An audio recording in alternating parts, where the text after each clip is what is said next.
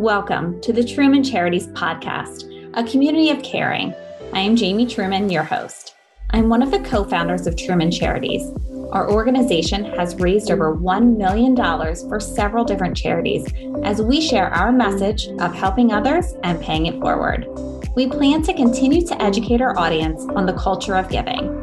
On this podcast, I will interview fellow charity founders, volunteers, sponsors, and other people in the community who will share their stories.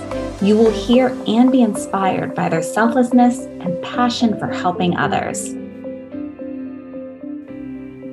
Welcome to another episode of A Community of Caring. Don't forget to rate and review this podcast for your chance to win a $50 Amazon gift card and my favorite gratitude journal.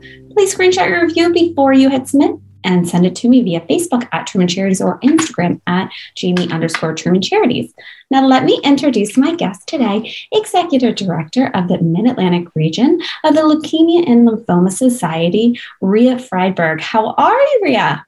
Good, Jamie. Thank you so much for having me. Oh my gosh, I'm so excited to have you on. And I don't know if you know this, but because of LLS, kind of Truman Charities began. Um, my husband Jerry ended up doing an event uh, to raise money for the Light the Night Walk for one of his dear friends. And then he decided to run for Man of the Year. Didn't win, but he did all right. I think he was a runner up. But ever since then, it kind of opened the door. So, I mean, thank you guys so much. I love your organization. Oh my goodness. Well, we are so honored to have the Truman family as a uh, strong supporters of LLS over the years. Of sure. course. Now, I want for all the people that don't know a lot about your organization and about you, can you tell us a little bit about yourself and why you decided to become the executive director of the Mid Atlantic region for the Leukemia and Lymphoma Society? Sure. So, Leukemia and Lymphoma Society, our mission is to cure leukemia, lymphoma, Hodgkin's disease, and myeloma and improve the quality of life for our patients and their families. I actually came into the organization as a volunteer. Unfortunately, I lost my mother to a particularly acute form of leukemia back in 2003 and you know did some volunteering here and there um, and much like actually uh, your husband jerry ran for woman of the year back in 2010 and just fell in love with the organization i mean you look at you know it's we are incredibly transparent with where our funds go and so needless to say i drank the kool-aid very hard and um, changed careers completely and have been working for LLS ever since. I you know started as a, in a director role and have been the um, served as the executive director for our Virginia chapter down in Richmond before moving back into the DC region. So it's been I just celebrated my 10 year anniversary. Oh, congratulations! Yeah. That is so exciting. Now, for anyone that doesn't exactly know what is leukemia and what is lymphoma, like, can you tell us a little bit about it? Sure. So uh, essentially, it's blood cancer. There are different varying forms, whether it is in white blood cells, red blood cells, in the bone marrow, et cetera. But um, it is one of the most prevalent forms of cancer for pediatric young adults and children. And it is, uh, you know, particularly, I mean, some are very treatable, but there is a tons of different subtypes and different um, different areas of this. Now, I know you guys have a lot of programs that you guys offer, so we can't obviously talk about all of them. There's so many, but I wanted to kind of highlight a few. Can you tell us about your um, Charlie Fund program? Sure. So, this is one of my, you know, especially coming out of COVID, um, this is eh, one of the things I'm most proud of that we do. Um, it originated here in the um, DC area from a very generous donor, and essentially it's our urgent need program. And what it does is it provides $500 stipends for uh, qualified patients and families to use however they need. And, you know, I mean, for some, that $500 may not seem like a lot, but when we actually you know, talk to the beneficiaries of this program, it's, you know, for rent, it's groceries, it's hmm. utilities. It's, it, it allows um, patients to not have to make the choice between whether they're getting paying for their treatment or keeping the lights on. Um, so it's something that we are incredibly, we are, it's completely donor funded and um, unfortunately, it opens and closes almost as, as, as quickly as, as possible. So our last, when we opened it the last time, it closed within six days. So we are always looking for more phenomenal folks that want to support there.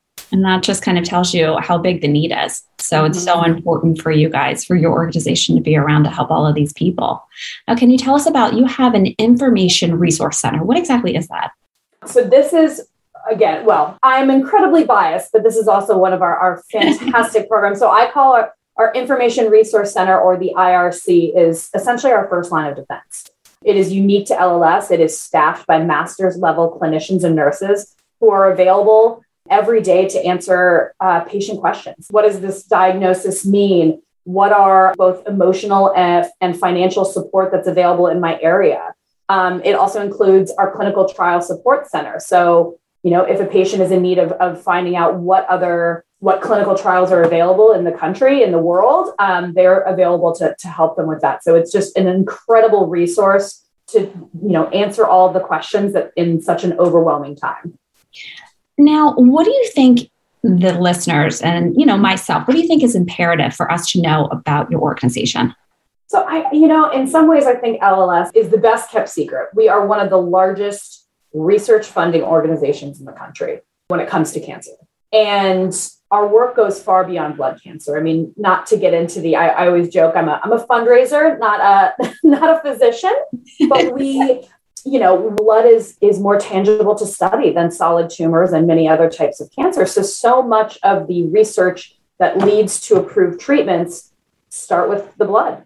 And we have, I mean, over, for example, you know, we have over 60% of the cancer treatments that have been approved by the FDA in the last decade were helped fund were funded by LLS. And that's breast and bone and pancreatic, um, even autoimmune diseases like lupus and, and uh, MS. We have our, our research has helped support those areas. So, you know, for what we do, I mean, we are so dedicated to finding cures, but also improving the quality of life for our patients and, and looking even forward into what survivorship looks like, making sure these treatments are safe and um, and people can live long and healthy lives that don't aren't don't have to struggle with the you know after effects of okay. cancer treatment. That is so important for people to know because you know I didn't know that. Mm-hmm. just how much you guys are helping so many different you know cancers, organizations, and all everything. So, is there a particular individual or family that kind of stands out to you where your organization has significant impact on their lives? Now, I know this is a hard question because I'm sure there's so many people you're thinking of, but is there anybody that kind of sticks out in your mind?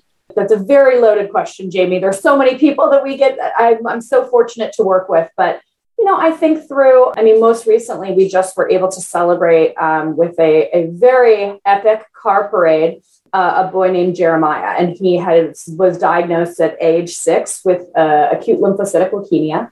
Did this? There's a standard treatment. It is the most prevalent kind of pediatric cancer, and you know he he had finished his three years of treatment. His family benefited from both our financial and our um, emotional support they were very tied in with our the local hospitals here as well as all of our team. And and we were able to just we celebrate the heck out of them. Our entire board of trustees came out and we did a whole car parade. Um, mm-hmm. we had an ice cream truck. We had a you know a fire truck. And and we just the the look and smile on not just his face but his mother's face of being like we, we got here. We're we're we're on the other side of this is just you know it makes it it makes it all worthwhile. Yeah I mean, it sounds amazing. Mm-hmm. Now, talking about that, I kind of want to shift over to another really exciting thing you have coming up, which is called Light the Night Walk. Can you tell us a little bit about that? Light the Night is one of my favorite things that we do. So, you know, it's technically a walk, but, you know, we, and we know uh, awareness walks can be a dime a dozen. But what is so unique about ours is number one, it happens in the evening. So no one has to get up at 6 a.m.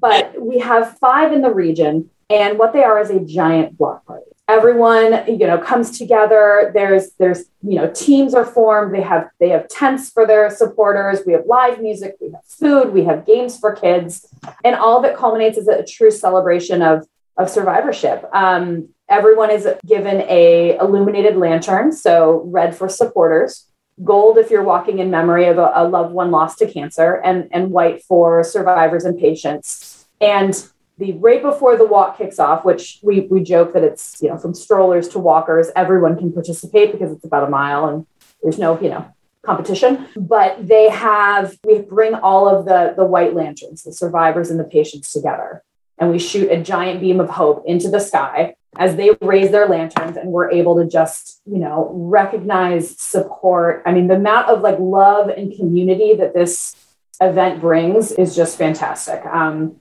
you know, the, the biggest one in the area is on October 23rd at the National Mall, but we have one in Reston Town Center, Baltimore, Frederick, Maryland, and Rockville as well. But it's, you know, it's truly an, an just absolutely amazing event. It really is. And I can say that myself because my husband, myself, and my family go every year.